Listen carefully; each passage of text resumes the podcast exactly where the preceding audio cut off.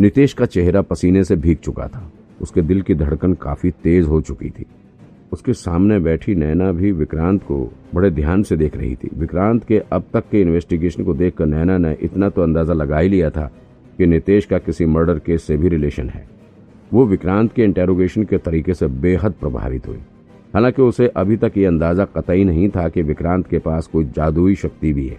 लेकिन अब उसने डिसाइड कर लिया था कि रमेश के इस मर्डर केस के बारे में भी पता लगाएगी और साथ ही विक्रांत के बैकग्राउंड के बारे में भी पता करेगी।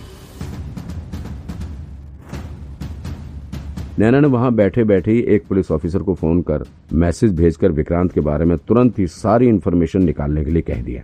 कुछ पल तक इंटेरोगेशन रूम में सन्नाटा पसरा रहा। विक्रांत अपना सिर नीचे करके पेपर में कुछ लिख रहा था या शायद कोई डायग्राम बना रहा था।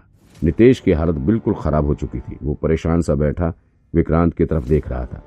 विक्रांत को सीरियसली पेपर पर कुछ लिखता हुआ देख नैना को लगा कि वो कुछ नोट कर रहा है। उसने पेपर में झाँक कर देखने की कोशिश भी की, लेकिन विक्रांत ने अपने हाथों से इसे ढक लिया, ताकि नैना देख न सके। दरअसल विक्रांत कुछ खास नहीं कर रहा था, वो तो पेपर पर कछुए की फ़ोटो बना रहा था। अब लाई डिटेक्टर खत्म हो चुका था। इस वजह से विक्रांत को समझ नहीं आ रहा था कि आगे अब नितेश से क्या सवाल करें। भले ही विक्रांत को अब कंफर्म हो गया था कि नितेश ने ही रमेश सावरकर का मर्डर किया था, लेकिन फिर भी अभी वो उसे गिरफ़्तार नहीं कर सकता था। विक्रांत के पास ना तो कोई सबूत था और ना ही कोई गवाह फिंगरप्रिंट कुछ भी नहीं।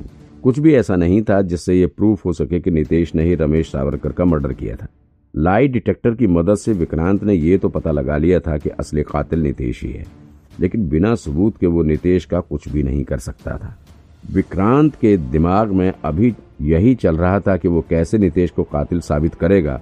इस वक्त भी उसके बगल में नैना बैठी हुई है। इस वजह से विक्रांत का हाथ बंधा हुआ है, वरना विक्रांत का हाथ लगते ही पत्थर भी बोलना शुरू कर देता है। अब आखिर विक्रांत क्या करेगा?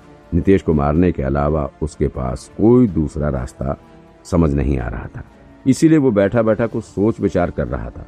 उसे पता था कि साधारण तरीके से इन्वेस्टिगेशन करते रहने से नितेश अगले तीन दिन तक भी कुछ नहीं बकेगा। कुछ न कुछ तो अलग तरकीब निकालनी पड़ेगी। विक्रांत ये सब सोच ही रहा था कि कमरे के दरवाजे पर नॉक हुआ, वहाँ एक पुलिसकर्मी कुछ पेपर के साथ आया हुआ था। वो नैना को बाहर बुला रहा था, लेकिन नैना अभी इस हालत में विक्रांत को अकेले नितेश के साथ छोड़कर नहीं जाना चाहती थी। इसलिए उसने वो पेपर वहीं मंगवा लिया। पेपर मिलते ही नैना कमरे के एक कोने में जाकर बड़े ध्यान से पेपर पढ़ने लगी। उधर विक्रांत अभी भी कागज़ में कछुआ और अलग अलग कार्टून बनाते हुए कुछ सोच रहा था। इस वक्त यहाँ सबसे ज़्यादा हालत तो नितेश की खराब हो रही थी। दस मिनट से भी ज़्यादा का वक्त हो चुका था। उससे कोई भी सवाल नहीं पूछा गया था। बस वो चुपचाप बैठा विक्रांत और नैना की एक्टिविटी को देख रहा था। उसे न जाने क्यों आगे आने वाले तूफ़ान के पहले के सन्नाटे का आभास हो रहा था। डर के मारे उसका शरीर काँप रहा था। बड़ी मुश्किल से वो खुद को संभाले बैठा हुआ था। नैना कागज़ में विक्रांत की पूरी हिस्ट्री देख रही थी। उसमें देखकर नैना को पता चला कि विक्रांत पहले दो बड़े केस सॉल्व कर चुका है। हाथ काटने वाले केस में तो उसे काफ़ी इनाम भी मिला था, लेकिन अपने शॉर्ट टेम्पर की वजह से उसे ओल्ड केस डिपार्टमेंट में डाल दिया गया है। ये सब जानने के बाद नैना के मन में विक्रांत के लिए एक सॉफ्ट कॉर्नर बनने लग गया था।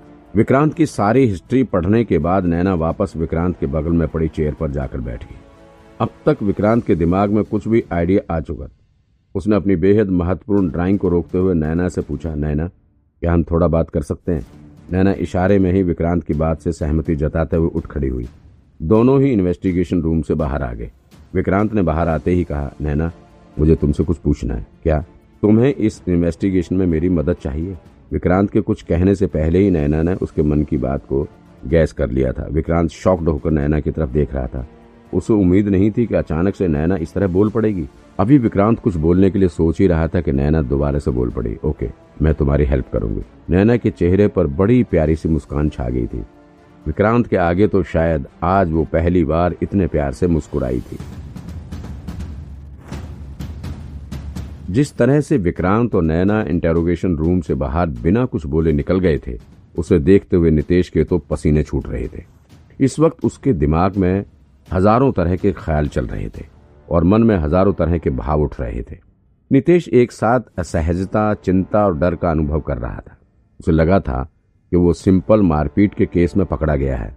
एक दो दिन में छुटकर घर पहुँच जाएगा, लेकिन विक्रांत ने अचानक से रमेश सावरकर और अनीता की चर्चा करके उसकी टेंशन बढ़ा दी थी।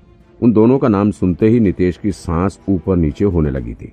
इंटेरोगेशन रूम में कोई घड़ी वगैरह भी नहीं थी।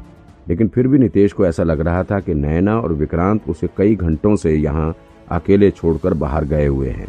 नितेश को तो ये सोच सोच कर ही डर लग रहा था कि आखिर वो दोनों अकेले बाहर जाकर प्लान क्या बना रहे हैं। इन्हीं सब उलझनों के बीच नितेश वहाँ बैठा हुआ था।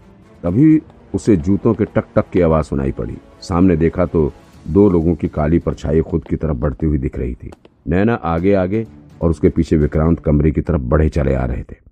नैना बिल्कुल नितेश के करीब आकर खड़ी होगी और फिर उसने एक वाइट पेपर और रेड पेन निकालकर नितेश के आगे टेबल पर रख दिया। मैं जो बोलने जा रही हूँ, वो इस कागज़ पर लिखो। नितेश ने डरते हुए अपने हाथों से पेन पकड़ लिया। इस पर लिखो, खून के बदले खून। मैडम मैडम, मैं समझा नहीं। ये सब क्यों लिखवा रही हैं? दरअसल जो शब्द नैना लिखने के लिए कह रही थी, वो रमेश सावरकर के घर की दीवार पर लिखा हुआ था। कातिल ने रमेश को मारने के बाद यही शब्द उसकी दीवार पर लिखे थे। चुप। जितना कह रही हूँ, बस उतना करो। ज़्यादा सवाल नहीं नैना ने उसे डांटते हुए कहा। मैडम, मैं मैं अपने लॉयर को बुलाना चाहता हूँ। चुप चुप, साले। अभी यही तेरा हिसाब किताब कर दूँगा, विक्रांत ने दहाड़ते हुए कहा। उसने चिल्लाने के साथ ही टेबल पर ज़ोर से वार भी कर दिया। इसके साथ ही विक्रांत अपने हाथ की बाहें मोड़ने लगा। नितेश कुछ कहता या बोलता, उससे पहले ही नैना ने विक्रांत को रोक दिया।